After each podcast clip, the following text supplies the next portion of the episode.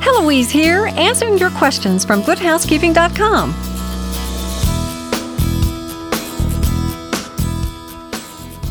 Did you get some chocolate for Valentine's Day?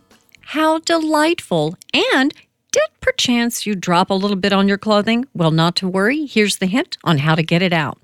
First, if the garment is washable, soak it in cold water for about 20 or 30 minutes. Then simply rub some straight liquid laundry detergent into the stain. While the fabric's wet, let it sit for a few minutes, then wash as usual. Also, do not put it in the dryer. Heat can set stains, so let it air dry and treat again. Chocolate is one of my favorites, so hopefully you've saved some for later. You're listening to Heloise, from my home to yours. Remember to get more advice from me at goodhousekeeping.com.